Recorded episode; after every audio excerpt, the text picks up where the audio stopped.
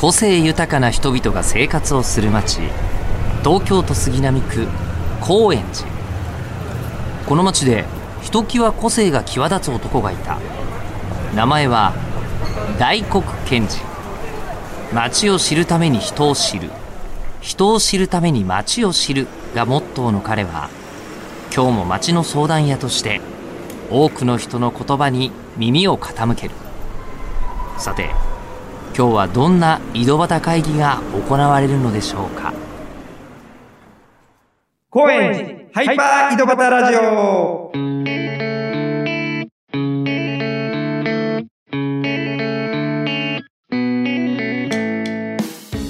どうも町の相談屋大黒賢治です。東京高円寺に住む人々を通して町の魅力を伝えているこの番組。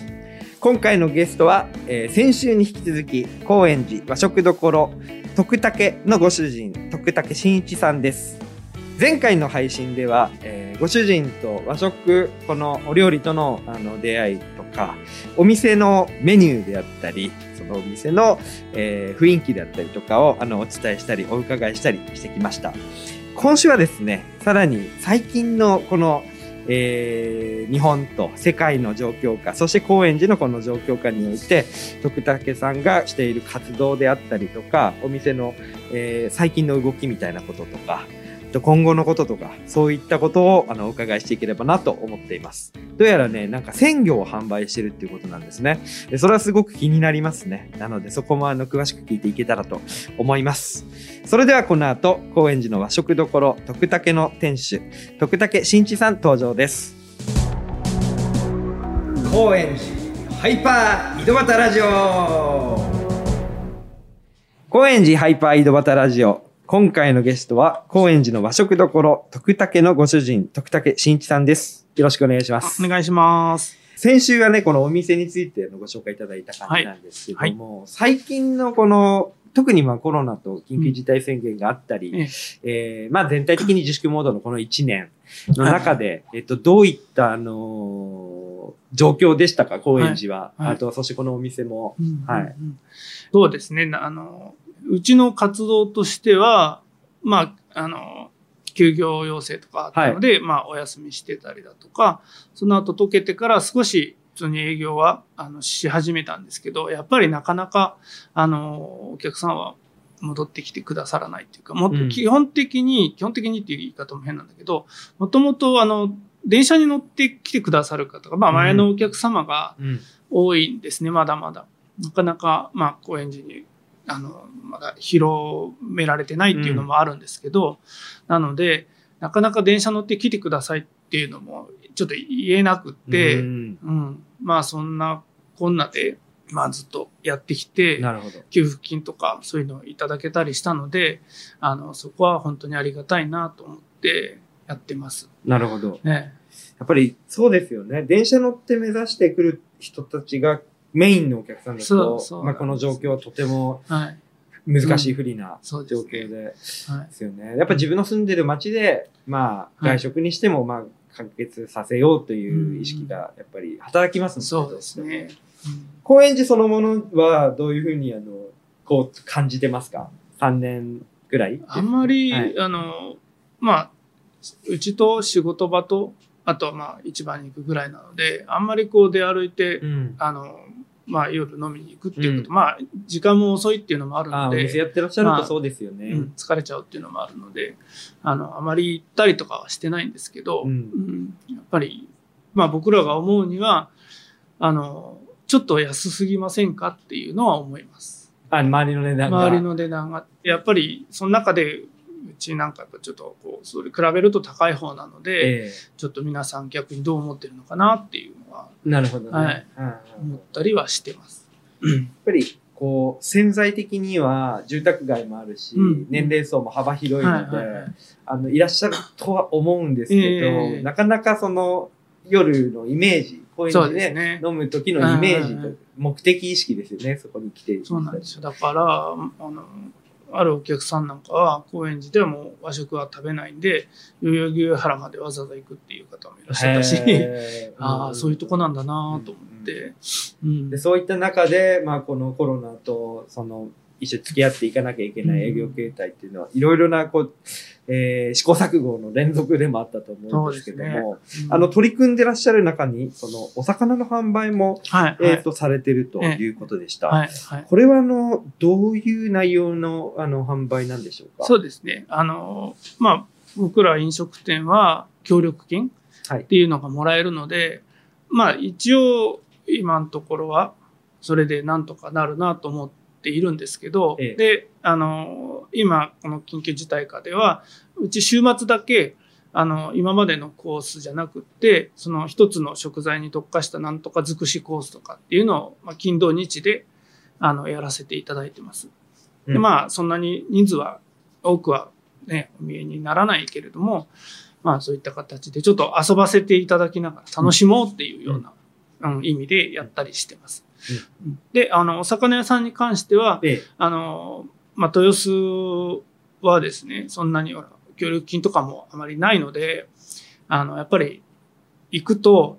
ガラガラなんですよ。うん。本当に、あの、従業員の方が全然多く、多くてっていう時も、その行くとというのは豊洲の。豊洲に、はい。あの、買いに行くじゃないですか。はいはいはい、うんお魚屋さんがってことそうですね。あの、はい。あのね、魚屋さんもそうなんだけど、八百屋もす本当に人がいなくって、従業員しかいないんじゃないのっていうぐらい、うんうん。で、まあ、お魚屋さんが特になんですけども、うん。そういうの見ちゃうと、まあ、なんかこう、あの、普段ね、いつも買ってるところをせめて少しでもと思って、あの、そういう活動を始めてます。なるほど。じゃあそういうところから、えっ、と、仕入れて、そうですねその食材を、ねえっ、と、徳武さんがまあ窓口になって、うん欲しい方を募って、そうです、そう販売するようなはい感、じ基本ですか？的にあは。えー買ってきたそのままの、まあ、ほぼほぼそんなに原価変わらず、はい。あの、内儲けは、あの、いらないっていう意味で、あうん、まあちょっとこう出かけていくので手数料とか、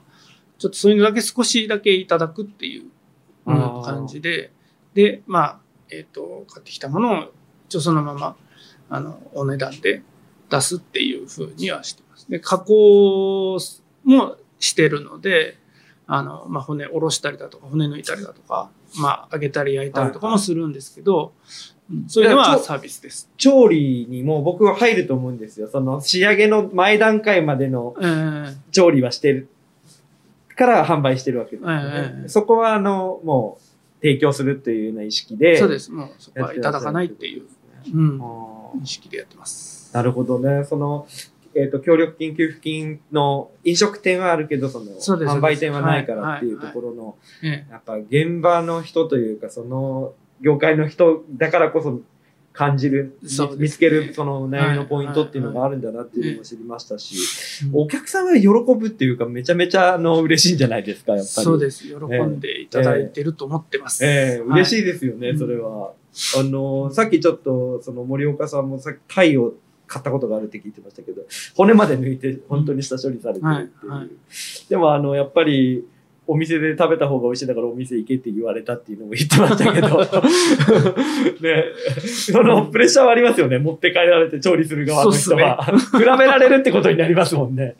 それでまたじゃあお店行きたいねっていう風な気持ちにつながってくる可能性ももちろん、はいはいあるのかなとは思いますがやっぱりお店がいいよねって思っていただけると、本当にそれはそれでいいと思います。あの、どういうところから情報はあの得られるんでしょうか？そのお魚の販売の。あのあの、直接市場に行ってみてからお魚は決めるので、あのお客さんにはどういうふうにあえっとね、妻が、はい。あの、なんだ、S、Facebook とか、Facebook とかで。ああいうので、こう、ん？ホームページとか、あこういう魚買ってきたからこういうことができますよっていうふうにあ流し、て、じゃあそのお客さんがこの魚は焼いてとか刺身にしてとかあ。っていうふうに注,、まあ、まあ注文いただいてというか、へー本当は上がただ上がってきていただくでもいいんですけど、はいはいはいはい。今なんか頑張ったら人気になっちゃって注文で終わっちゃうみたいな感じになっちゃったんですけど。なるほど。じゃあもう今はなるべく注文を見てないとたどり着けないわけですね。そうですね そ。れは徳武さんの、まあ Facebook ページなんかを探してみてくださいっていう感じですかね、であれば。あとは、うんなんだっけ、ホームページとか。ホームページとか、はい。見れるみたいです、ね。なるほど。うんという情報です。お得情報ですよ、これは。あとは ええ、あと、なんていうんだろう。大体皆さん、こう、スーパーとかだと、アジとか、えーサバとか、まあ、ありきたりの魚になっちゃうと思うんですけど、まだまだいっぱい美味しい魚があるので、ええ。ちょっと値段はね少し高くなったりはするんですけど、ええあのこういうものはありますよっていうようなことがあの提供できればなって思ったりはしてます。うん。先ほどもね、そのやっぱりお魚、同じ名前のお魚でも、うん。やっぱりその全然別のものなんだよっていう。で、そこのやっぱりこう、知ってほしいというか、うんそうです本ね当の味、はい美味しい味はいしていただきたいっていうところあると思うんですけど、なんかこう、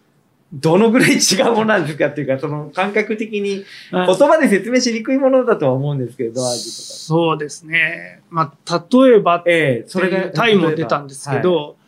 あの、なんていうの、うち、僕、サワラが好きなんですよ。はい、はい。サワラっていうと多分、あお弁当にちょこっと乗ってるイメージがあると思うんですけど、あれは将来的にはサワラになるんですけど、まだ子供なので、うん。あの、なんていうの、油も何もないんですよう。ん。で、それをサワラだと思っていただけると、ちょっと違くって、うん本当の、あの、まあ、3キロとか、ああいうふうに大きいサワラは、もっとこう、なんていうの、あの、しっとりしてるし、焼いて本当に美味しいんですよ。うん。うん。そんなのもこう、ちょっと知っていただきたいなって、さっきタイの話も出たんですけど、まあ、取れる場所とか、間に入ってる人の扱いだとかうで、ん全然違ってくるし、うん、そういうのもちょっと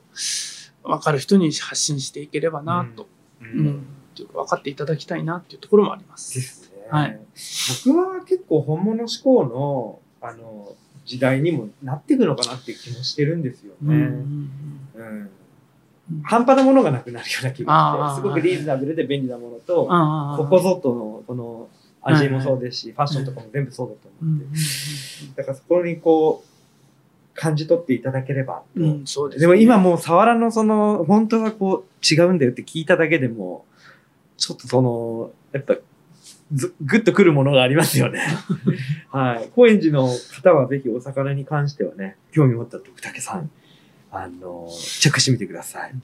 最後にね、あの、これからの、どんな風に、こう、お店、もしくは、えっと、個人的にでもいいですね。夢とか、こう、今後の目標に掲げていることとかはありますか？そうですね。うん、やっぱりもっとこう、あの地域の方に知っていただいて、やっぱり、まあちょっとね、高円寺の中では高いかもしれないけど、ちゃんとこう、ちゃんとしたものを買って、ちゃんと仕事をして、それに合った対価を払っていただくっていう、その、そういうこう、なんていうんですかね、流れができていけば、多分、高円寺もそういう、なん変わっていくと思うんですよ。そういう方たちが増える。うん。そういう風になればいいなって思います。あの、全部が全部じゃないと思うんですけど、うんそういうお店もこう、あの、ちらほら、こう、ちゃんとね、あの、存在するっていう街になるといいなと。うん。えー、ちょっとそことももしかしたら繋がるかもしれないんですけど、はいはいえっと一番最初の自己紹介させていただいている通り、先週は宇宙人ですって言ったんですけど、街では相談やっていってるんはいですね。あの、何か相談があれば、えっ、と、まあ、僕に答えてもらうというよりも、こういったことをご相談できる相手を探してるでもいいですけど、そんなことありますかね？まあ、悩んでるといえば、えまあ、どうやってこう、みんな、皆さんに知っていただく方法がわからなくっえて、うん。で、そういう、もっとこう、地域の方たちに知っていただきたいなっていうのは悩し。なるほど。うん。そうですね。すごくあの、ストレートで、そしてもうリアリティのあることだと思うんで、うんえっ、と、多分それぞれのやり方があるじゃないですか。なのでちょっとこれ収録終わったらまた、あの、お話しさせてください。あありがとうございます。とにかくでも知ってほしいということに関しては、このポッドキャストのラジオを聞いてる方にまさに、あの、伝えてると思うので、あの耳にした方はね、ぜひね、調べて、そして、一回とにかくちょっと予約してきてみてはいかよろがでしょうかしくお願いします。僕も来ますんでね。ありがとうございます。はいはいということで、本日のゲストは、高円寺の和食どころ、徳武のご主人、徳武慎一さんでした。ありがとうございました。ありがとうございました。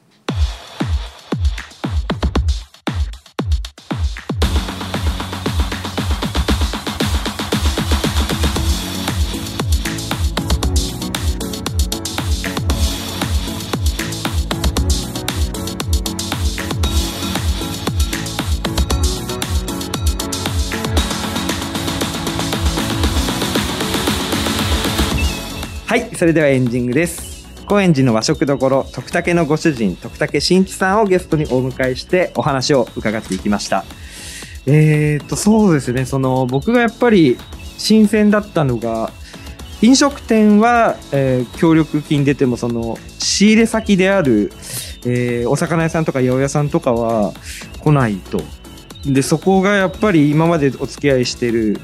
上ですごく気になるっていう。で、それを、まあ、あの、少しでも、その日頃の、えっ、と、感謝を伝えるという意味で、お魚を買いに行って、で、お客さんにその、食べやすい状態にして届けるっていうところまでをやろうっていうこれはやっぱりその現地というかにいるその世界の人じゃないと知らないというか感じないものだと思うんですけどそういうところに何でしょうね新しいなんかまたサービスとかこう新しい発見アイデアと感動がこう生まれるきっかけがあるんじゃないかなっていうのを漠然と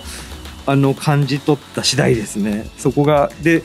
あの、本当お魚もだから食べてみたいですね。感じ取ってみたいですね。なんか今まで知らなかったことが、やっぱりこういう少し、ちょっとした事件とかを通して、発見して、またその、世界が広がっていくっていう部分があると思うんで、そういう意識を持ってる、